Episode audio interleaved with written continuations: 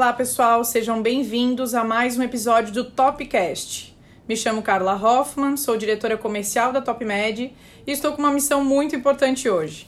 Serei a moderadora de uma conversa mais do que interessante com a diretora de saúde da TopMed, doutora Renata Zubaran, e a jornalista Natália Cominali. Natália Cominali é formada em jornalismo pela Universidade Metodista de São Paulo e com curso de especialização em Harvard, Natália trabalhou por sete anos como repórter de saúde em Veja e atualmente se dedica ao portal Futuro da Saúde, no qual é CEO e diretora de conteúdo.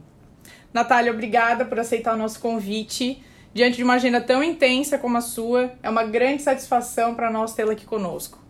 Então, Natália. Muito, obrigada pelo convite. É um prazer estar com vocês aqui. Eu acho que o papo vai ser muito bom. Ótimo. Doutora Renata, seja muito bem-vinda também. Obrigada, olá para todos. Eu também estou muito feliz de poder conversar mais uma vez com a Natália, que é essa jornalista que eu tanto admiro. Bom, meninas, estamos caminhando então para o fim do ano de 2020, que significou muito para o setor de saúde no Brasil. 2021 já está batendo a nossa porta, estamos nos planejando para o ano que vem. E a ideia do nosso papo de hoje é falarmos justamente das grandes mudanças que aconteceram nesse contexto e como elas nos projetam para 2021. Então, Natália, é, para iniciar o nosso bate-papo, né? O que você acha que mudou na visão das pessoas a partir do início da pandemia, em março desse ano, e como as pessoas passaram a enxergar a saúde após um ano como esse? que a gente poderia ficar falando um podcast inteiro, né? Sobre as transformações que esse ano trouxeram é, para a gente, né? Para a população, para a saúde, para tudo que a gente é, faz. Mudou a nossa vida, mudou a nossa forma de trabalhar, mudou a forma como a gente olha para a nossa própria saúde, é, mudou a nossa forma de relação com a família, forma de relação com os amigos. E isso tudo, de certa forma, acaba impactando na nossa saúde, né? A nossa saúde física, a nossa saúde mental. É, só que eu acho que focando aqui, né, no nosso contexto, que é falar de saúde, eu acho acho que esse ano foi especialmente importante porque eu acho que eu nunca vi tanta gente dando importância para a saúde. É, eu, como você disse né, na abertura, eu já trabalho com saúde há muito tempo, há mais de uma década. Eu adoro saúde, e sempre tive em eventos de saúde, sempre discuti saúde, sempre estudei saúde, só que eu nunca vi tanta gente que não estuda saúde falando sobre saúde e, na verdade, se importando com a própria saúde. As pessoas passaram a se importar, a pensar em como se cuidar a pensar mais, a saber mais como que a saúde funciona. Então, é, por que, que eu fico doente, por que, que eu tenho mais predisposição ou não, e por causa da Covid, né, as pessoas tiveram medo, então passaram a entender mais sobre isso. É, elas passaram a ler mais sobre isso, passaram a entrar mais em portais de notícias, a consumir conteúdo de saúde, a procurar pessoas que passam essas informações.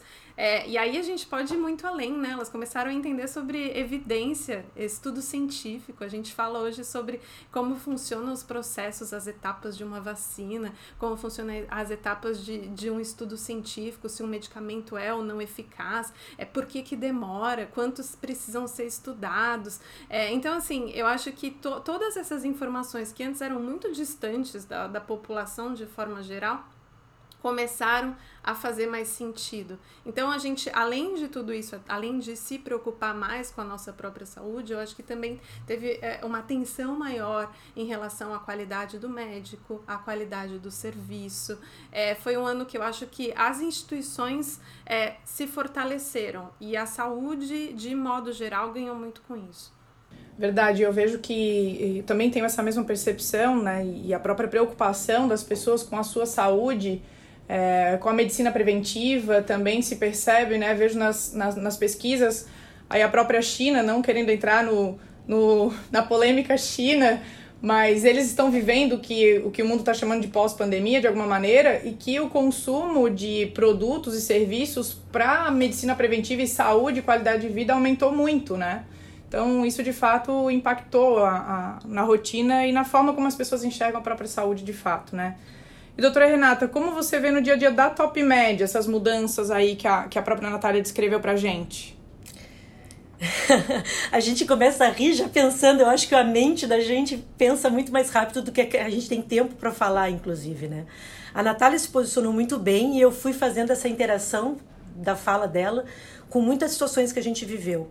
É, eu até vou começar dizendo que uh, a Top Med, como todos os, todos os uh, players né, do setor de saúde, precisou se reinventar de forma muito rápida, né? É, foi pré-março e, e pós-março de 2020 a, as vidas dessas, das, das nossas empresas, das empresas que trabalham com saúde.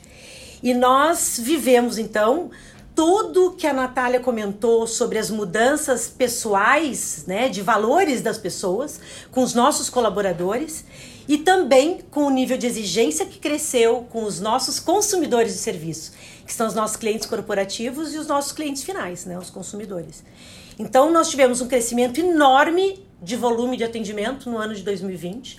Nós já passamos de março até agora de 3 milhões de pessoas atendidas pelos nossos serviços, nossos, nossos diferentes serviços. E isso é extremamente impactante porque as necessidades que as pessoas apresentaram esse ano são diferentes das necessidades que a gente conhecia antes da pandemia. Os sintomas apresentados esses an esse ano tinham que ser avaliados de forma distinta. Então, a velocidade de treinamento das nossas equipes também foi recorde. A gente teve que conceber uma plataforma para treinamento, porque além de tudo isso, nós trabalhamos com equipes remotas. Então não estava mais todo mundo presencial, não era simplesmente vamos reunir as diferentes equipes para treiná-las de forma diferente. Não, é, até o formato de treinamento e de educação é, também teve que mudar. Então foi um ano desafiador para a TopMed e acredito que para todo mundo que dos mercados de trabalho, mas a gente está falando de saúde, então vamos focar nisso. Foi um ano extremamente desafiador. É, enquanto a doutora Renata falava, ia passando um filme aqui, né? Porque eu vivi junto esse momento aqui na, na Top Med e, e o que fica, assim, de, de todo esse filme que passou é, foi a sensação de, de estarmos numa missão incrível, né? De ampliar o acesso à saúde para muita gente. Então, é, era realmente uma sensação de estar fazendo parte de uma grande missão, como quase que super-heróis aqui na Top Med. Tudo tinha que acontecer muito rápido. Enquanto a gente se preocupava com a saúde das outras pessoas, também tínhamos que nos preocupar com a saúde de quem estava cuidando da saúde dessas pessoas, porque era a nossa equipe e a gente mesmo, né, fazendo parte de tudo isso numa velocidade incrível, mudando o leme a cada momento numa velocidade incrível. Então, eu gostaria de complementar que eu acho que até existe uma questão de consciência social que ficou muito evidente do nosso papel, né, como empresa também sendo de saúde, nessa questão do social. Por quê? Nós tínhamos que atender, às vezes, demandas que eram muito particulares de clientes e que nós tivemos que nos adaptar, porque nós não poderíamos dizer não naquele momento. Era uma necessidade específica, de um cliente específico. Então, nós tivemos que também adaptar é, produtos que nós estávamos acostumados a lidar e tivemos que fazer customizações dele. Criamos produtos em tempos recordes durante esse ano, também para atender o Covid. Então é, é, bem isso, foi um momento. A gente está falando muito de momento disruptivo, né? Mas eu acho que a gente nunca empregou tão bem essa palavra como no ano de 2020. E, e sem contar é, só, só, complementando, é, pegando esse gancho da doutora Renata, eu acho que tem muito essa questão de é, ter que fazer as coisas com uma velocidade enorme e às vezes sem todas as informações tão desenhadas, né? Porque assim, eu costumo dizer que a pandemia a gente foi aprendendo a fazer ciência ao vivo. Então, uma hora o que era válido ali no começo não era mais válido dois meses depois. E ao mesmo tempo as pessoas elas cobravam por respostas e por orientações de uma forma muito rápida, né? Porque tava todo mundo querendo entender qual que seria o tamanho disso, né? Quando a gente viu acontecendo lá na China no começo é, do ano, a gente demorou para perceber que isso ia chegar no Brasil. Eu me lembro de ter entrevistado uma médica na, naquela época e eu falei assim, doutora, você imagina a gente é, é, fechado, assim, São Paulo vazio, como a gente está vendo na China aqui pela televisão e tal? Não, Natália, de jeito nenhum. Então, assim, é, a gente viu essa transformação, né? E, e num contexto, né, falando de Brasil, em que a saúde digital não estava madura como em alguns lugares, outros lugares do mundo, né? Eu lembro bem, na Natália, da última vez que nós nos vimos pessoalmente, era o evento Global Summit de Telemedicina, abril do ano passado, e quando um evento inclusive que acontecia pela primeira vez no Brasil, porque falava-se de telemedicina de uma forma ainda, né, incipiente se a gente considerar agora. E não parece que faz só um ano e um pouco, né? Porque vivemos tão intensamente a telemedicina durante esse ano que a discussão sobre telemedicina passou para um outro patamar, né? Então, é, a telemedicina teve uma expansão enorme no Brasil, isso é evidente. É, a pandemia fez isso conosco, né? É evidente. Nós entendemos aqui que a gente evoluiu cinco anos, pelo menos, aí em comportamento de consumo desse serviço. Era o que nós esperávamos para chegar ao ponto em que nós chegamos sobre o entendimento das pessoas de como usar e para que serve a telemedicina. E, e isso foi acelerado justamente por conta da pandemia, né? Então, Natália, como você imagina o cenário nacional de saúde em 2021? No contexto da telemedicina, especialmente. Acho que você disse muito bem, assim, era esperado que a telemedicina fizesse parte da vida das pessoas, né? A gente quando se encontrou no ano passado e discutiu, já era já era um ponto que estava acontecendo, já era muito discutido, já era discutido muito fora do país, meio que a gente já estava atrasado, né? E aí por uma questão política acabou demorando muito mais e a pandemia, como a gente já está falando aqui o tempo todo, fez com que tudo isso fosse extremamente acelerado. Eu acho que é, além da questão regulatória, né, que fez com foi acelerada pela, pela pandemia, eu acho que não teve mais espaço para preconceito, para receio. Era uma coisa que a gente discutia muito naquela época, assim, os grandes debates eram isso, assim, em questão de comportamento. Ah, será que vai ser bom o atendimento? Será que vai ser a relação médico-paciente vai ser afetada? Será que é, a gente vai deixar passar as pessoas é, que estão doentes e não vai conseguir rastrear via telemedicina? Esse contato físico é imprescindível. Daí veio a pandemia, veio a telemedicina e a gente viu que, de fato, é, todos esses medos eram debates ali que é, poderiam ter acontecido, claro, sempre são importantes, mas assim, não precisava ter tanto medo de tudo estava acontecendo. Agora, pensando em relação ao que, que vai acontecer em 2021, né, que é a sua pergunta, essa questão de perspectiva, de expectativa. Eu acho que a expectativa é de ter maior acesso, né? Eu acho que a gente teve esse ano uma expansão, até como a doutora Renata estava falando, né? Muita gente fazendo telemedicina, muitas empresas apostando em telemedicina. E acho que a gente vai ter isso ainda mais acesso. Eu acho que tem que pensar isso é, do ponto de vista de saúde pública também, de ter acesso para a população do SUS, que a gente tem um Brasil enorme, com dimensões continentais, e que se a telemedicina chega nesse contexto, ela pode melhorar de fato a saúde das pessoas. É, isso eu não sei se ainda é utópico, eu não sei se a gente chega nisso já em 2021, mas é um caminho que precisa começar a ser construído.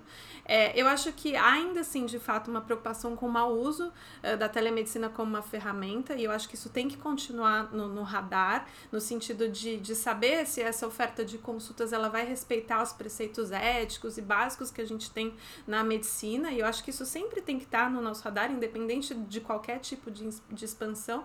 Mas é isso, eu acho que a telemedicina veio para ficar, né? Não é uma questão que a gente vai ver sumir quando acabar a pandemia, ou quando, quando a gente fala né, do novo normal, do mundo pós-pandemia. Eu acho que ela já faz parte do nosso contexto. Exatamente. E, e, eu, eu percebia muito que, pra gente que já faz, né, a Top Med já faz telesaúde há muito tempo, e a relação profissional de saúde com o paciente e a própria humanização como valor nesse processo de atendimento, pra gente já era tão presente que, que a gente, é, era algo que, que é alarmante pra gente quando a gente vê essa preocupação do mercado, e de fato existe, né? Doutora Renata, adoro te ouvir falar sobre esse ponto do assunto. Queres contribuir ou tens alguma pergunta para a Natália com relação a esse tema? Eu quero contribuir sim, porque a gente tem uma tendência muito de falar de, tele, de telemedicina. E como nós somos uma empresa originalmente, como eu tenho um conceito original na área de telesaúde, que é o teleatendimento com outros profissionais da saúde não médicos, eu gosto muito de trazer a telesaúde para essa discussão, porque o ano ganhou é, muito conhecimento e muito desenvolvimento em todas as áreas da saúde, na, o que a gente chama de saúde digital. A saúde digital cresceu muito, então não só a parte de atendimento médico, de desenvolvimento médico, mas das outras especialidades. A gente vê que os conselhos regulatórios de todas as especialidades na saúde também se mobilizaram. Um exemplo que eu tenho, a gente tinha um conselho de psicologia que já estava bem avançado com as regulamentações de telemedicina na área de, telepsico, de psicoterapia. Ah, o Conselho de Nutrição estava extremamente atrasado e eles deram liberdade para os nutricionistas realizarem atendimento remoto, inclusive com prescrição. Então o ganho foi global para a área da saúde, não foi só na área de telemedicina. Era só esse complemento que eu queria fazer, porque para defender tudo que a gente não, entende como sendo uma, uma saúde integrada, né? Que é o atendimento Sim, de vários profissionais. Uso, sim, eu geralmente uso a telemedicina como um sinônimo ali de colocar todo mundo junto, mas eu mesmo fiz consulta com a minha nutricionista via telemedicina, né, que na verdade é telesaúde. Então, é isso, assim, eu coloco todo mundo da saúde ali no, no tópico medicina, mas com certeza tem que usar a terminologia correta. Tá ótimo. Doutora Renata, sei que você já falou aí da, das experiências, né, da vivência da Top Med durante esse tempo, você que esteve à frente da direção de saúde da Top Médica, uma empresa, é, uma das empresas mais relevantes, a mais relevante em telesaúde no Brasil no contexto da pandemia e que teve um papel tão importante de ampliar o acesso à saúde para toda a população brasileira. Eu queria aproveitar, quero aproveitar para te ouvir e pedir para tu dizer para a gente aí qual o teu balanço, né? Quais os ensinamentos que o Covid deixou para os profissionais de saúde, para a população e para os gestores de saúde muito dessa, dessa conversa, dessa resposta, eu acho que a gente já fez durante a nossa conversa. Mas eu gostaria de focar principalmente em dois pontos. É, qual foi o resultado para o paciente, que eu acho que é um resultado que vale a pena ser falado o tempo todo. O quanto uh, nós, como pacientes, né, e qualquer uma de nós pode em algum momento ser paciente, crescemos com o teleatendimento o quanto nós amadurecemos dentro desse conceito de saúde. Eu, como médica, posso dizer que até muito pouco tempo atrás, o médico era o detentor da responsabilidade sobre o paciente, das informações, do exame físico, da consulta do início ao fim. Ou seja, o médico tinha uma atuação ativa e o paciente uma atuação totalmente passiva durante o atendimento de consulta. E a, o teleatendimento mudou isso completamente de uma forma muito interessante. Por quê? A telepropedêutica, que a gente teve que aprender a fazer de forma muito rápida, que é explorar ao máximo todas as informações do exame físico durante um atendimento, ele precisa muito da participação do paciente. E isso faz com que o paciente aumente seu autoconhecimento. A partir do momento que o paciente ganha autoconhecimento, ele também se vê mais responsável naquele contexto. E isso proporciona que ele cresça também na parte de atuação nos seus cuidados. E com isso, a gente ganha, todos ganham, na qualidade de vida, na diminuição das descompensações, que até então, ah, eu não tomei meu remédio porque o médico não me disse que eu deveria continuar tomando. Agora, com a teleconsulta, que é o exemplo que a gente está usando, isso mudou o paciente ele presta atenção de uma maneira e ele participa interagindo com o médico durante a teleconsulta e isso proporciona que depois ele se sinta responsável por tudo que foi acordado naquele momento. Então eu acho que esse ganho, claro que a gente tem que continuar estimulando isso, é um ganho que a gente não perde nunca mais. A gente só vai uh, crescer com isso. E os profissionais que estão se qualificando para um novo modelo de atendimento. E eu acho que o que a gente precisa nesse balanço é incrementar a qualificação médica para o teleatendimento, incrementar a qualificação de todos os profissionais para o teleatendimento. Eu acho que é o que eu gostaria de contribuir como um balanço para esse ano. Fica claro que estamos ampliando e não restringindo, né? Quando se coloca a telesaúde como mais uma alternativa, tanto para os profissionais quanto para os pacientes. É, é isso que fica claro quando eu ouço esse, esse teu comentário. Ampliando e também não substituindo, né? Exato. É só fazendo um crescimento e associando modelos de atendimento. Exato. E Natália, quais são as tuas apostas para os principais destaques no setor de saúde em 2021? Acho que é muito o que a doutora Renata falou, né? Dessa ampliação mesmo dos serviços que já surgiram meio que as pressas a toque de caixa aqui no meio da pandemia. Eu acho que vai ser um momento de aprimorar isso também. É, e eu acho que a gente viu também nessa pandemia o crescimento de muitas startups de saúde, na verdade, o surgimento né, de startups de saúde que ofertam serviços e soluções que não estão no nosso radar E eu acho isso genial, eu acho isso muito interessante, porque você vê o uso da tecnologia e dessa visão um pouco mais criativa para trazer alguns serviços e necessidades que a gente às vezes não percebia que tinha antes, isso está entrando com força na saúde. Então, eu, assim, em termos de aposta, eu acho que é uma coisa que a gente vai ver acontecer mais em 2021, eu espero que sim, é, com um plano de saúde virtual, com serviço de autocuidado, com telemedicina, com aplicativos que fazem essa relação dos médicos mesmo à distância, né, para avaliação de exames. Eu acho que a gente vai continuar debates que já existiam e eu espero que eles voltem é, com tudo, que é, por exemplo, essa discussão de preço e valor em saúde. É, eu acho que é um tema que a gente parou um pouco de falar disso porque a gente só fala de, de pandemia, né? Claro, mas acho que é um tema que a gente vai ter que voltar a falar, porque a gente está vendo um país que existe um envelhecimento da população, as tecnologias estão cada vez mais caras, então a gente tem que falar sobre isso. É, a atenção básica é um outro tema que estava super em alta e saiu um pouco do debate também na pandemia, e eu acho que ela volta ainda em 2021, porque quando a gente fala de sustentabilidade do sistema, a gente tem que falar sempre de cuidar da pessoa antes de cuidar da doença né? Então, acho que tem que voltar para falar disso também. Então, são essas as minhas apostas para 2021. Fantástico. De alguma forma, apesar da pandemia, 2021, para nós que somos apaixonados pelo setor de saúde, tem uma perspectiva de, é, positiva de discussões importantes e que nos deixam satisfeitos de fazer parte do contexto da saúde nesse momento, né? De tanta transformação e de transformações que me parecem muito positivas para o setor e para o desenvolvimento da maneira como se faz saúde ou como se fazia saúde, né? Até, até agora. Então, eu estou na gestão de saúde faz aí 15 anos, sou apaixonada pelo tema tenho vontade de ficar com vocês duas falando sobre isso o resto do tempo aqui possível, né? Mas o nosso tempo possível ele tá ficando, tá chegando ao fim. Então eu queria pedir aí para vocês, para vocês duas, que dedicassem os próximos aí, sei lá, 30 segundinhos, vai, para deixar uma mensagem final pro nosso Topcast. É, doutora Renata, primeiro, por favor. Bem, minha mensagem final. É, acho que a nossa conversa deixou claro o quanto esse tema é relevante e quanto ele veio para ficar, o quanto a gente precisa desenvolver ainda mais ele. Então, o que eu gostaria era que o quanto antes as instituições de saúde, de formadores, né, de profissionais, as universidades colocassem isso na pauta da sua graduação. É necessário que o quanto antes a gente coloque isso em pauta para que os profissionais de saúde saiam das universidades mais preparados hoje está havendo uma certa dissociação entre a graduação e o que o mercado está apresentando. E a gente precisa equalizar isso quanto antes. Então essa é, é, a minha mensagem final assim do meu desejo, né, para algo de em, em, no curto prazo de tempo. Obrigada, doutora Renata. Natália, suas palavras finais, por favor.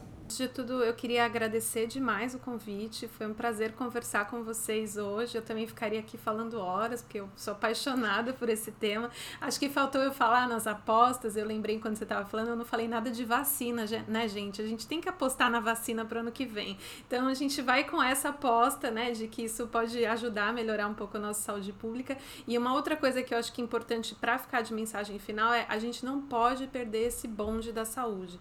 A gente gosta de saúde, a gente gosta de falar de saúde, mas a gente tem que aproveitar que as pessoas estão olhando para a saúde. Então, em 2021, a gente tem que continuar mantendo a saúde em alta. Eu acho que é esse, essa é a minha mensagem final. É momento de, de transformação e, e nós somos agentes disso, né? Sem dúvida. Doutora Renata, Natália Cominali, obrigada por compartilharem seu tempo e experiência, tornando esse episódio do Topcast tão rico e interessante. E obrigada a você que nos acompanhou até aqui e até o próximo episódio.